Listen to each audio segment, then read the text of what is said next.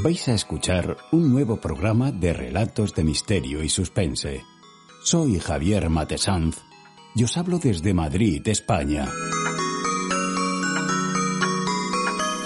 Antes de comenzar, me gustaría haceros una recomendación. Escuchad atentamente. Si te gustan los audiolibros y no te quieres perder ninguno de los que se publiquen en este podcast, apoya a relatos de misterio y suspense. Y además de escuchar los audiolibros, escucharás programas con contenido exclusivo para fans.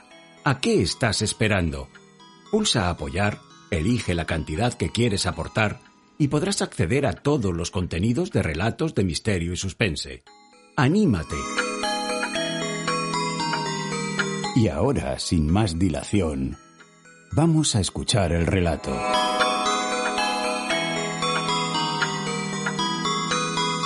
Baúl de Libros presenta Relatos de Misterio y Suspense. Hoy presentamos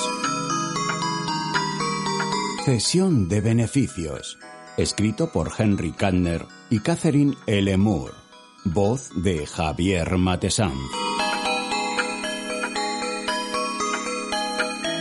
Cesión de beneficios es un relato fantástico del escritor norteamericano Henry Kadner, escrito en colaboración con su esposa Catherine L. Moore y publicado en 1943. Cesión de beneficios nos sitúa en el Nueva York de 1943, cuando un hombre toma un taxi a una dirección concreta con un taxista concreto. Cesión de beneficios fue firmado con un seudónimo que al parecer representaba tanto a Henry Kanner como a su esposa Catherine L. Moore, Lewis Padgett.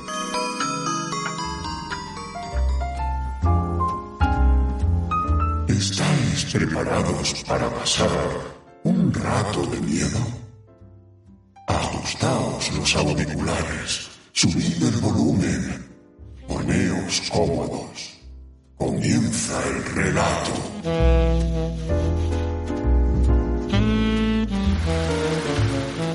Cuando Danny Hall llamó desde la cabina telefónica, había un viaje pendiente para él. A Danny no le entusiasmaba. En una noche lluviosa como esa, era fácil levantar pasajeros, y ahora tendría que cruzar la ciudad hasta Columbus Circle. ¡Demonios! dijo al auricular. ¿Por qué yo? Envía a cualquiera de los muchachos. Para el cliente será igual. Yo estoy en el village. Te quiere a ti, Hall. Dio tu nombre y tu teléfono. Tal vez sea un amigo tuyo. Estará frente al monumento. Abrigo negro y bastón. ¿Quién es? ¿Qué sé yo? No me lo dijo. Andando. Holt colgó desconsoladamente y regresó al taxi. El agua le goteaba en la visera de la gorra. La lluvia estriaba el parabrisas. En medio del oscurecimiento veía portales tenuemente iluminados y oía música de los tocadiscos automáticos. Era una buena noche para estar dentro. Holt consideró la posibilidad de meterse en el cellar a beber un whisky. Oh, bien, de acuerdo. Puso el coche en marcha y enfiló por la avenida Greenwich, deprimido. Era difícil esquivar a los peatones en días así. Los neoyorquinos jamás prestaban atención a los semáforos, de todos modos, y el oscurecimiento transformaba las calles en cañadas oscuras y sombrías. Holt se dirigió al otro extremo de la ciudad ignorando los gritos de ¡Taxi! La calle estaba húmeda y resbaladiza. Los neumáticos, para colmo, no estaban en buenas condiciones. El frío húmedo le calaba los huesos el traqueteo del motor no era reconfortante. Alguna vez ese carricoches reventaría del todo. Después de eso, bueno, no era difícil conseguir empleo. Pero Holt sentía aversión por el trabajo duro, las fábricas de material de guerra. Um. Rodeó caviloso la Plaza Columbus, tratando de ver al cliente. Allí estaba la única figura inmóvil en la lluvia. Otros peatones cruzaban la calle deprisa esquivando trampías y automóviles. Holt se le acercó y abrió la portezuela. El hombre se adelantó. Tenía bastón, pero no paraguas, y el agua relucía en el abrigo oscuro. Un maltrecho sombrero de alas anchas le cubría la cabeza, y los ojos oscuros y penetrantes estaban clavados en Holt. El hombre era viejo, casi asombrosamente viejo. Arrugas y pliegues de la piel, floja y grasosa, le desdibujaban los rasgos. ¿Dennis Hall? preguntó con tono áspero. Ese soy yo, amigo. Métase adentro. El viejo obedeció. ¿A dónde? dijo Hall. Eh, atraviese el parque. ¿Hasta Harlem? Eh, sí, sí. Después de encogerse de hombros, Holt entró en el Central Park. Un excéntrico. Y nunca le había visto antes. Echó una ojeada al pasajero por el espejo retrovisor. El hombre examinaba atentamente la foto y el número de Holt en la matrícula. Satisfecho, al parecer, se recostó y sacó del bolsillo un ejemplar del New York Times. ¿Quiere la luz? preguntó Holt. Eh, ¿La luz? Sí, gracias. Pero no la usó mucho tiempo. Un vistazo al diario lo satisfizo. Después se reclinó, apagó la lámpara y estudió su reloj pulsera. ¿Qué hora es? preguntó. Alrededor de las siete. Las siete. Y hoy es 10 de enero de 1943. Holt no contestó. El pasajero se volvió y atisbó por la ventanilla trasera. Se mantuvo un rato en esa posición. Al poco tiempo se volvió e inclinó hacia adelante y le habló de nuevo a Holt. ¿Le gustaría ganar mil dólares? ¿Está bromeando? No es broma, dijo el hombre, y de pronto Holt se dio cuenta de que el acento era extraño. Un ligero arrullo de consonantes como en castellano. Tengo el dinero. En la moneda de ustedes. Hay ciertos riesgos, así que no le estoy regalando nada. Paul mantuvo la vista fija adelante. ¿Ah, sí? Necesito un guardaespaldas, eso es todo. Hay unos hombres que intentan secuestrarme, o aún peor, asesinarme. No cuente conmigo, dijo Holt. Le llevaré a la policía. Eso es lo que necesita, amigo. Algo cayó blandamente en el asiento delantero. Holt miró y sintió que la espalda se le ponía tensa. Conduciendo con una mano, recogió el fajo de billetes y los contó. Mil dólares. Ni uno menos. Olían a. Créame, Denny, dijo el viejo. Necesito su ayuda. No puedo contarle la historia porque me tomaría por loco, pero le pagaré esa suma por los servicios de esta noche. ¿Incluyen el asesinato? aventuró Holt. ¿Por qué diablos me llama Denny? No la he visto en la vida. Lo he investigado. Sé mucho sobre usted. Por eso le elegí para esta tarea. Y no hay nada ilegal.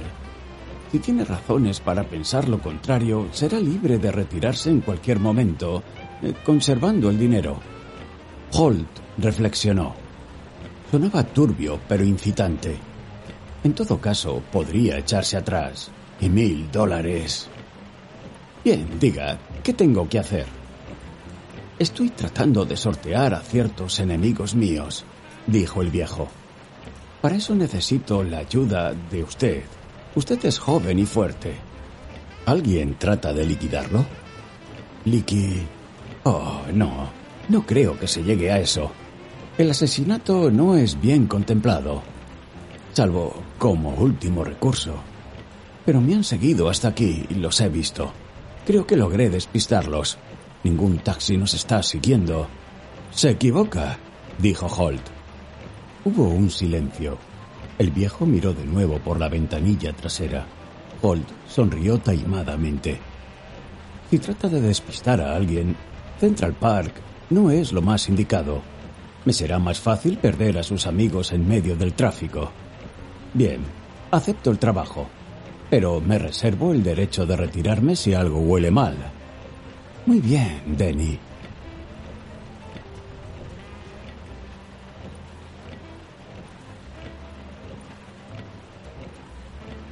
Holt dobló a la izquierda a la altura de la 72. Usted me conoce a mí, pero en cambio, yo a usted no. ¿A qué viene que me haya investigado? ¿Es detective? No. Me llamo Smith. Naturalmente. Y usted, Denny, tiene 20 años y no puede prestar servicio militar en esa guerra porque tiene problemas cardíacos. ¿Y qué? gruñó Holt. No quiero que se muera. No me moriré. Mi corazón está bien en general. Solo que el examinador médico no pensó lo mismo. Smith asintió. Ya lo sé. Ahora, Denny. ¿Sí? Tenemos que asegurarnos de que no nos sigan. Suponga que paro en las oficinas del FBI, dijo lentamente Hall. No simpatizan con los espías. Como prefiera. Puedo probarle que no soy agente enemigo. No tengo nada que ver con esta guerra, Denny. Simplemente deseo evitar un crimen. A menos que pueda impedirlo. Esta noche se incendiará una casa y se destruirá una fórmula valiosa. Eso es trabajo para los bomberos. Usted y yo somos los únicos que podemos hacerlo. No puedo explicarle por qué. Mil dólares Téngalo presente. Holt lo tenía presente. Mil dólares significaba mucho para él en ese momento. Nunca en la vida había visto tanto dinero. Le habría posibilidades, tendría capital para iniciarse. No había recibido buena educación. Hasta ahora había pensado que seguiría siempre sometido a un trabajo aburrido y monótono. Pero con un capital... Bien, no le faltaban ideas. Estos eran tiempos propicios. Podría meterse en algún negocio. Así se hacía dinero. Mil dólares. Podía significar todo un futuro. Claro que sí.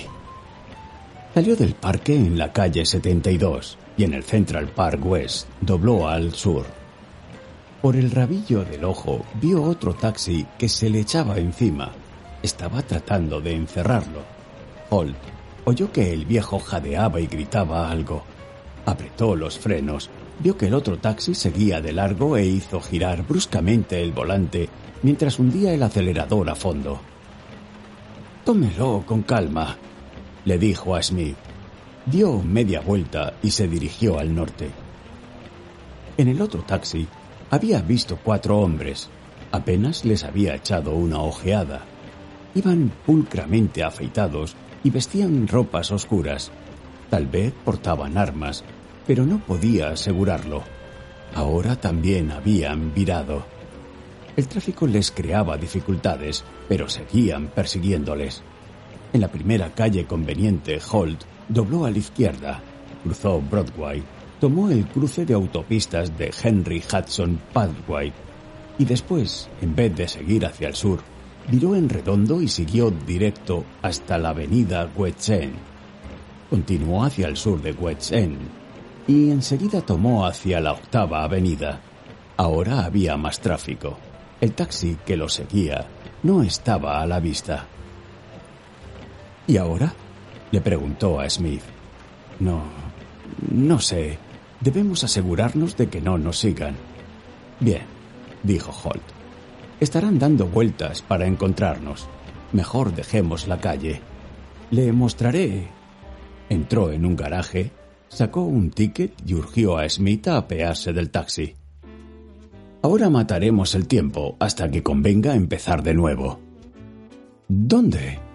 ¿Qué le parece un bar tranquilo? Un trago no me vendría mal. Es una noche de perros. Smith parecía haberse puesto totalmente en manos de Hall. Doblaron por la calle 42 con sus clubes baratos y penumbrosos, sus vodeviles, sus marquesinas sombrías y sus casas de entretenimiento.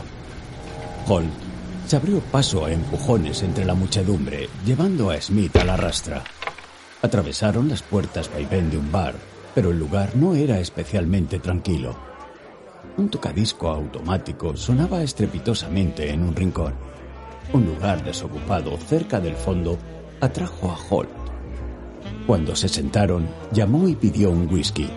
Smith pidió lo mismo después de titubear. Conozco este lugar, dijo Holt. Hay una puerta trasera. Si nos pescan, nos escabulliremos enseguida. Smith tiritó. Tranquilo, le animó Holt. Le mostró una manivela de bronce. Traigo esto conmigo, por si acaso, así que relájese. Ahí vienen los tragos. Bebió el whisky de un sorbo y pidió otro. Viendo que Smith no se llevaba la mano al bolsillo para pagar, lo hizo él. Podía darse ese lujo ahora, con mil dólares encima. Entonces, tapando los billetes con el cuerpo, los sacó para examinarlos más de cerca. Todo estaba en orden. No eran falsos. Los números de serie estaban bien. Y tenía el mismo olor mohoso que Holt había notado antes. Parece que estuvieron bien guardados, aventuró. Estuvieron en exhibición durante 70 años, dijo distraídamente Smith. De golpe se contuvo y bebió whisky. Holt arrugó el entrecejo. Estos no eran de esos billetes viejos y enormes. 70 años, caray. Claro que Smith representaba esa edad y más. Esa cara rugosa y asexuada podía ser la de un onagenario. Holt se preguntó cómo sería el hombre en su juventud. ¿Cuándo habrá sido eso? Durante la guerra civil, probablemente. Guardó el dinero, consciente de un aura de placer que no se debía solamente al licor. Este era el comienzo para Denny Holt. Con mil dólares, compraría alguna propiedad y se mudaría al centro. Basta de taxi. Eso era seguro. En el suelo pegajoso se amacaban y zarandeaban unos bailarines. El bullicio era constante y el ruido de las voces se confundía con el de la música. Holt limpió ociosamente una mancha de cerveza de la mesa con una servilleta de papel. No me contará de qué se trata, ¿verdad? dijo. La cara increíblemente vieja de Smith tal vez gesticuló, pero era difícil asegurarlo. No puedo, Denny. No me creería. ¿Qué hora es? Casi las ocho. Hora estándar del este, según la medición antigua. Y 10 de enero. Tenemos que llegar a destino antes de las once. ¿Dónde queda? Smith sacó un mapa, lo desplegó y le dio una dirección de Brooklyn. Holt la localizó. Cerca de la playa, es un lugar bastante solitario, ¿verdad? No sé. No he estado nunca. ¿Qué pasará a las once? Smith meneó la cabeza, pero no respondió directamente. Desplegó una servilleta de papel. ¿Tiene una estilográfica? Paul titubeó. Luego le alcanzó un paquete de cigarrillos. No, un lápiz. Gracias. Quiero que estudie este plano, Denny. Es la planta baja de la casa de Brooklyn a la que iremos. El laboratorio de Keaton está en el sótano. ¿Keaton? Sí, dijo Smith tras una pausa. Es un físico, está trabajando en un invento bastante importante. Se supone que es secreto. Bien, ¿y después? Smith garabateó rápidamente. Debería haber un terreno amplio alrededor de la casa, que tiene tres pisos. Aquí está la biblioteca. Se puede entrar por estas ventanas y la caja fuerte tendría que estar bajo una cortina. Aquí, señaló con la punta del lápiz. Holt arrugó el entrecejo. Empiezo a oler raro. ¿Eh? Smith cerró crispadamente la mano. Espere a que haya terminado. Esa caja fuerte estará abierta. Dentro encontrará una libreta parda. Quiero que saque esa libreta y... y se la mande a Hitler vía aérea. Terminó Holt torciendo burlonamente la boca. Y la entregue al Departamento de Guerra, dijo imperturbable Smith. ¿Satisfecho? Bien, así me gusta más. ¿Por qué no lo hace usted mismo? No puedo, dijo Smith. No me pregunte por qué, simplemente no puedo. Tengo las manos atadas. Los ojos penetrantes relucían. Esa libreta, Tenny, contiene un secreto tremendamente importante. Militar. No está escrito en código, es fácil de leer y aplicar. Ese es el problema. Cualquiera podría... Usted ha dicho que un fulano llamado Keaton es el propietario de la casa. ¿Qué ha pasado con él? Nada, dijo Smith. Todavía. Se apresuró a cambiar de tema. La fórmula no debe perderse. Por eso tenemos que llegar allí antes de las once. Si es tan importante, ¿por qué no vamos ahora y retiramos la libreta? La fórmula no será completada hasta pocos minutos antes de las once. Ahora Keaton está terminando las etapas finales. Es una locura, se quejó Holt y pidió otro whisky. Ese Keaton es nazi. No. Bien. ¿No será él quien necesite el guardaespaldas en vez de usted? Smith meneó la cabeza. Las cosas no son así, Denny. Créame. Sé lo que estoy haciendo. Es vital. Absolutamente importante que usted consiga esa fórmula. Mm. Hay peligro. Mis enemigos podrían estar esperándonos allí pero los distraeré para darle a usted la oportunidad de entrar en la casa. Usted ha dicho que podrían matarle. Sí, pero lo dudo. El asesinato es el último recurso, aunque podría apelarse a la eutanasia. Pero no soy candidato para eso. Holt no trató de entender el comentario de Smith sobre la eutanasia. Dedujo que sería el nombre de un lugar y que implicaba tomar un medicamento. Por mil dólares dijo. Arriesgo el pellejo. ¿Cuánto tardaremos en llegar a Brooklyn? Digamos una hora con el oscurecimiento. Hall se levantó de golpe. Venga, sus amigos están aquí. El pánico destelló en los ojos oscuros de Smith. Pareció encogerse dentro del enorme abrigo. ¿Qué hacemos? La salida trasera. No nos han visto todavía. Si llegamos a separarnos, vaya al garaje donde dejé el coche. Sí, de acuerdo. abrieron paso entre los bailarines, entraron en la cocina y luego en un comedor desnudo. Al abrir la puerta, Smith salió a un callejón. Una figura alta se le interpuso, brumosa en la oscuridad. Smith soltó un chillido estridente y temeroso. No se detenga, ordenó Holt. Empujó al viejo a un lado. La figura oscura se movió y Holt trató de golpearle la mandíbula borrosa. No le acertó. El oponente se había escurrido con rapidez. Smith ya corría entre las sombras. El sonido de sus pasos acelerados se apagó. Holt avanzó un paso. El corazón le palpitaba desbocado. Quítese de en medio, dijo con una voz tan ahogada que las palabras sonaron como un ronroneo. Lo siento, no debe ir a Brooklyn esta noche, dijo su antagonista. ¿Por qué no? Hall prestaba atención por si oía llegar más enemigos, pero todavía no oía nada, solo bocinazos lejanos de los coches y el tumulto sordo y confuso de Times Square, a 50 metros. Supongo que no me creerá si se lo digo. Tenía el mismo acento, el mismo arrullo de consonantes que Hall le había anotado a Smith. Trató de distinguir la cara del otro, pero estaba demasiado oscuro. Subrepticiamente Holt se deslizó la mano en el bolsillo y palpó la reconfortante frialdad de la manivela de bronce. Si me amenaza con un arma, dijo. No usamos armas. Escuche, Dennis Holt. La fórmula de Keaton debe ser destruida con él. Toma esto. Holt atacó sin previo aviso. Esta vez no erró. Sintió que la manivela de bronce chocaba con algo sólido y luego resbalaba en la carne desgarrada y sanguinolenta. La figura borrosa cayó al suelo con un grito sofocado. Holt miró a ambos lados, no vio a nadie y echó a correr por el callejón. Todo perfecto hasta entonces. Cinco minutos después estaba en el garaje. Smith le esperaba, un cuervo mustio en un abrigo enorme. Los dedos del viejo tamborileaban nerviosamente en el bastón.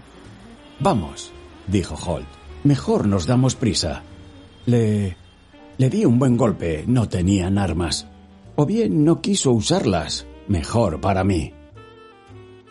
Smith torció la boca. Hall recuperó el taxi y bajó por la rampa. Conducía con cautela, manteniéndose alerta.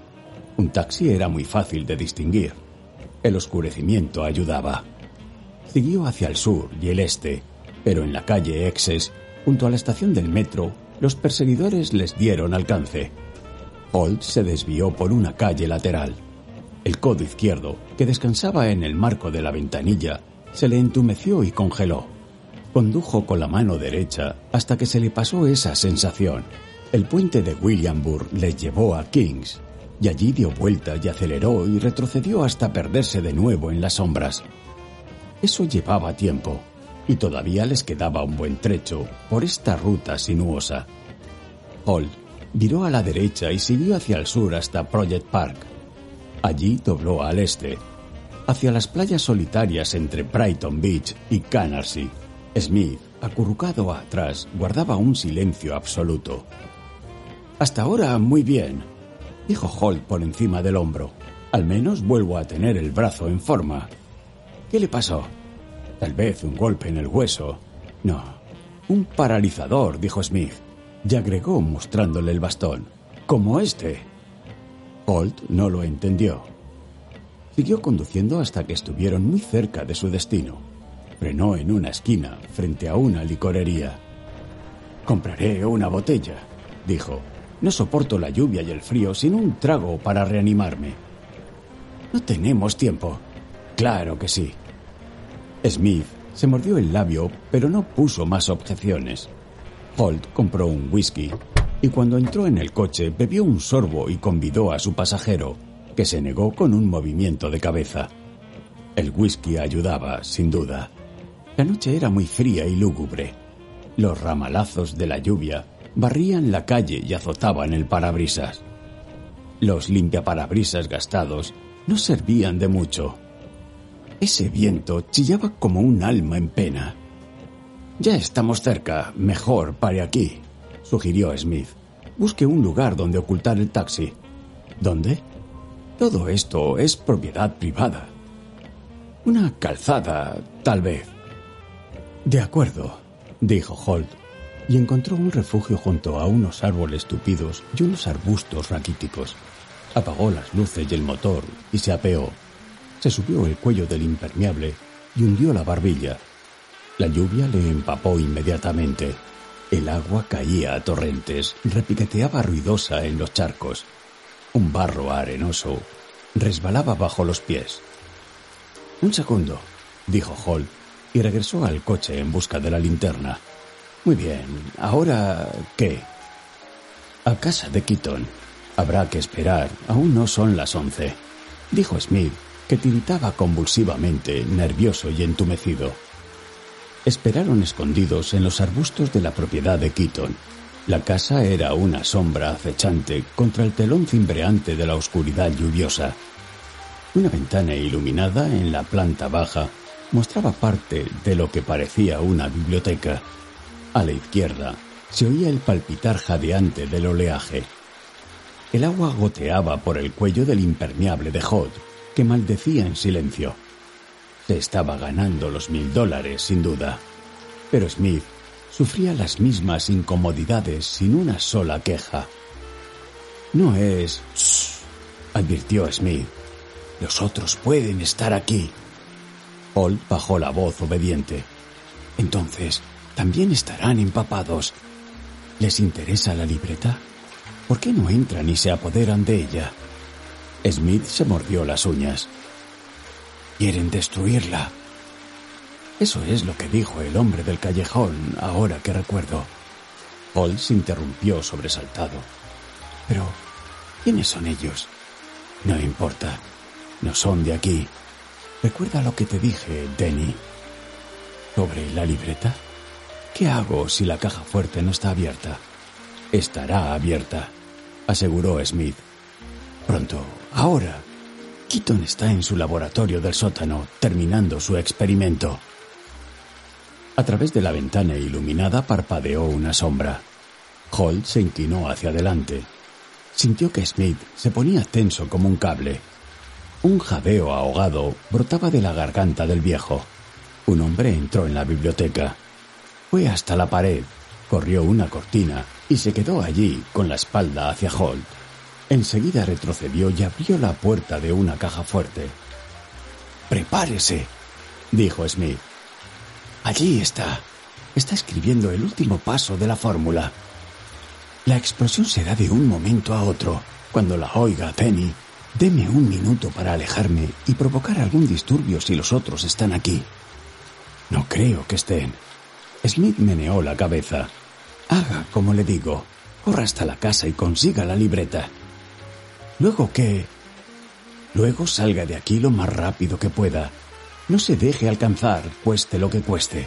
¿Y usted? Los ojos de Smith, intensos y violentos, relampaguearon autoritarios, brillantes en la oscuridad ventosa. Olvídese de mí, Denny.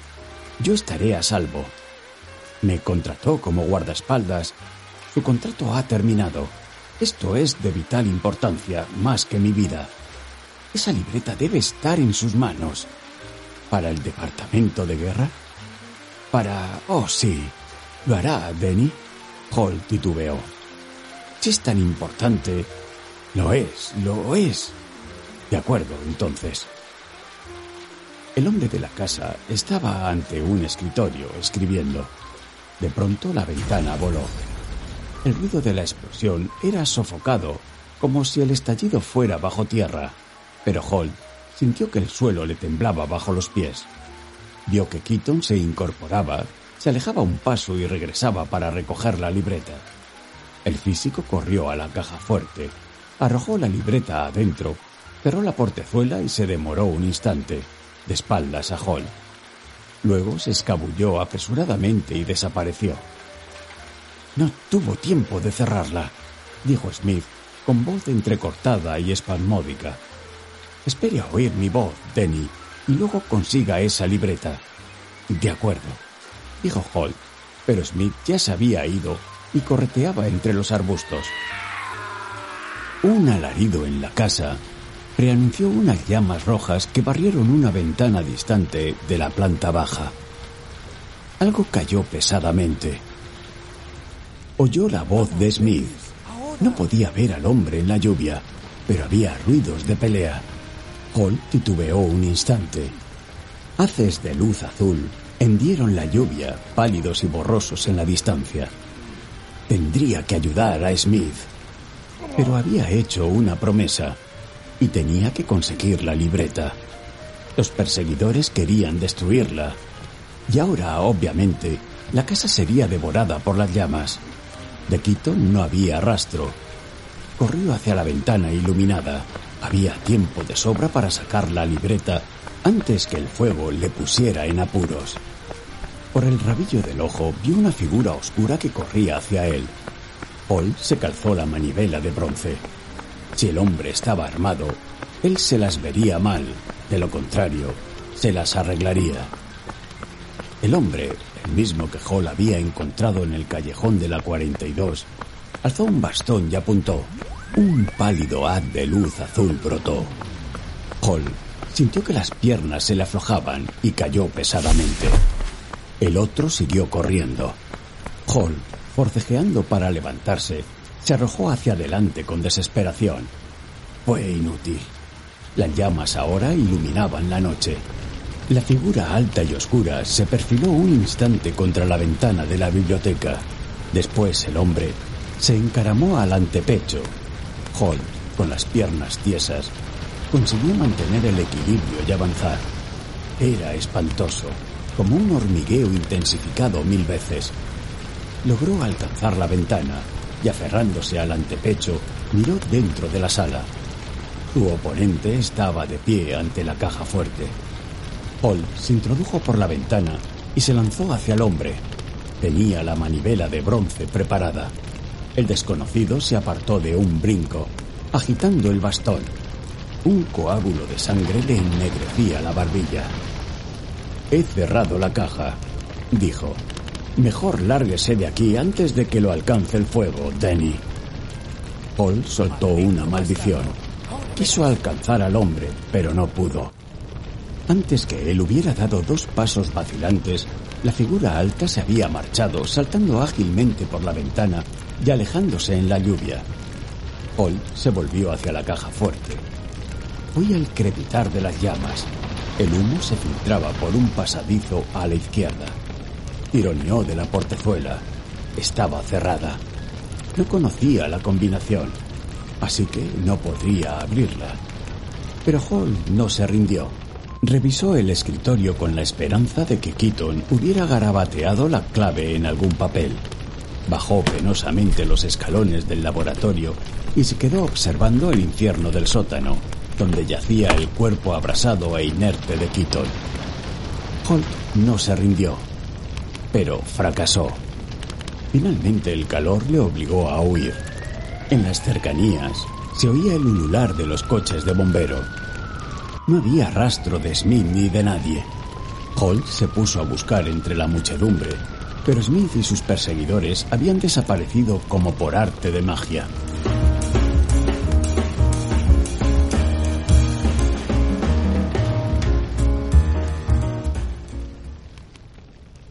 Capturado, administrador, dijo el hombre alto con la barbilla ensangrentada.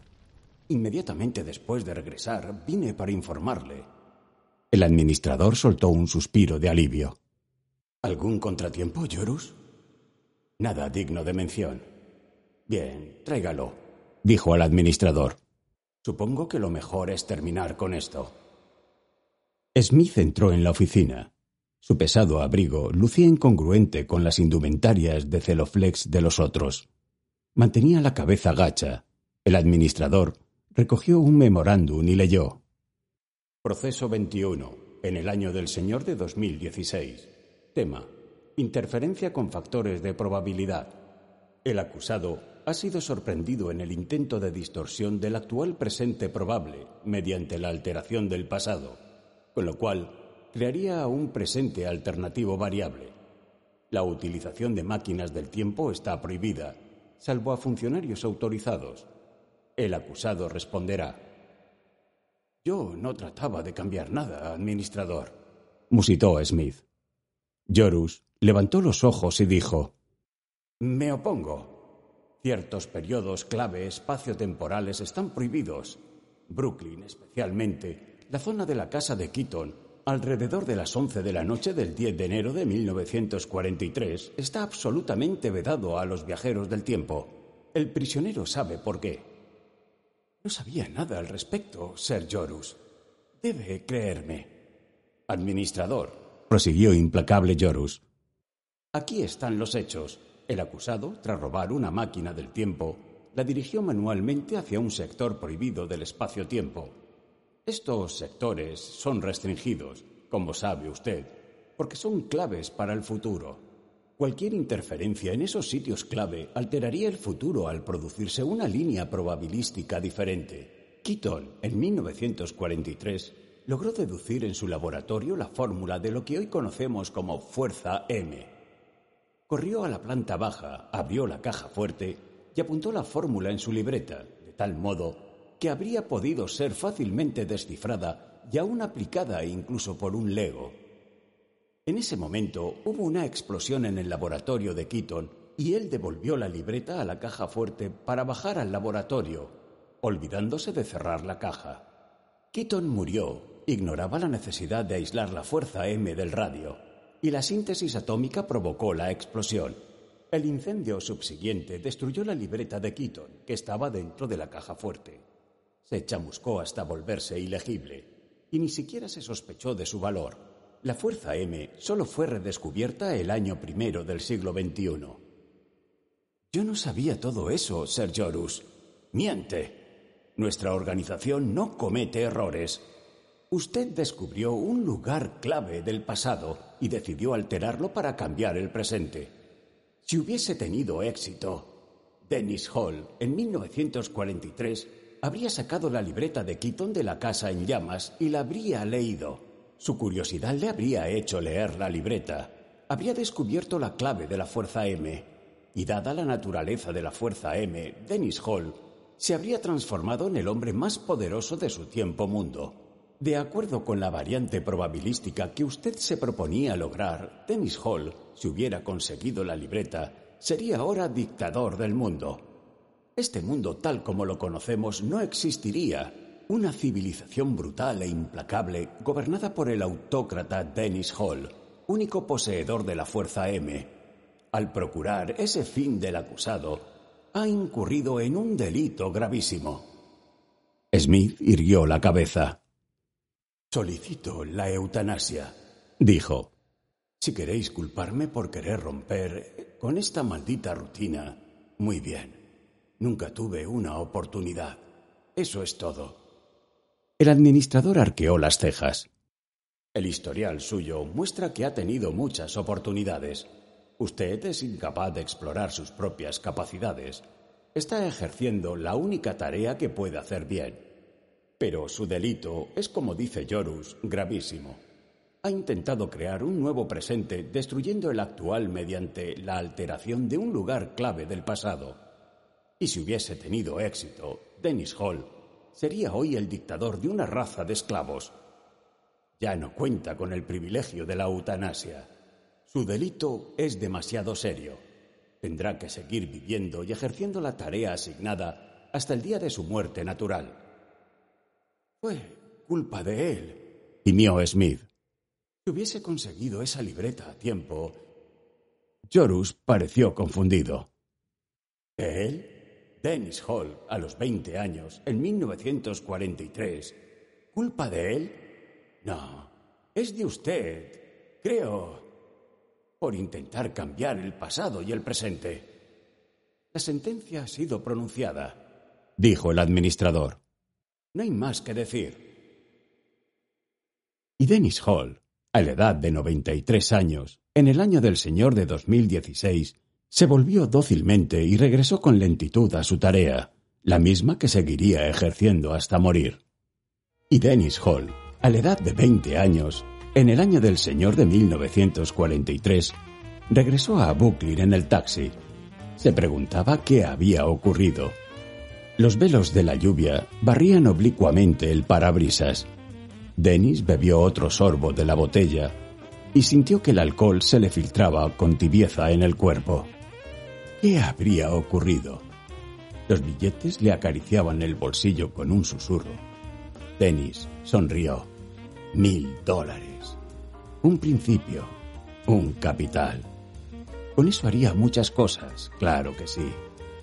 Todo lo que uno necesitaba era un poco de dinero ya nada le detendría. Por supuesto que sí, dijo Dennis Hall enfáticamente. No voy a seguir condenado al mismo trabajo rutinario toda la vida. No, con mil dólares, yo no.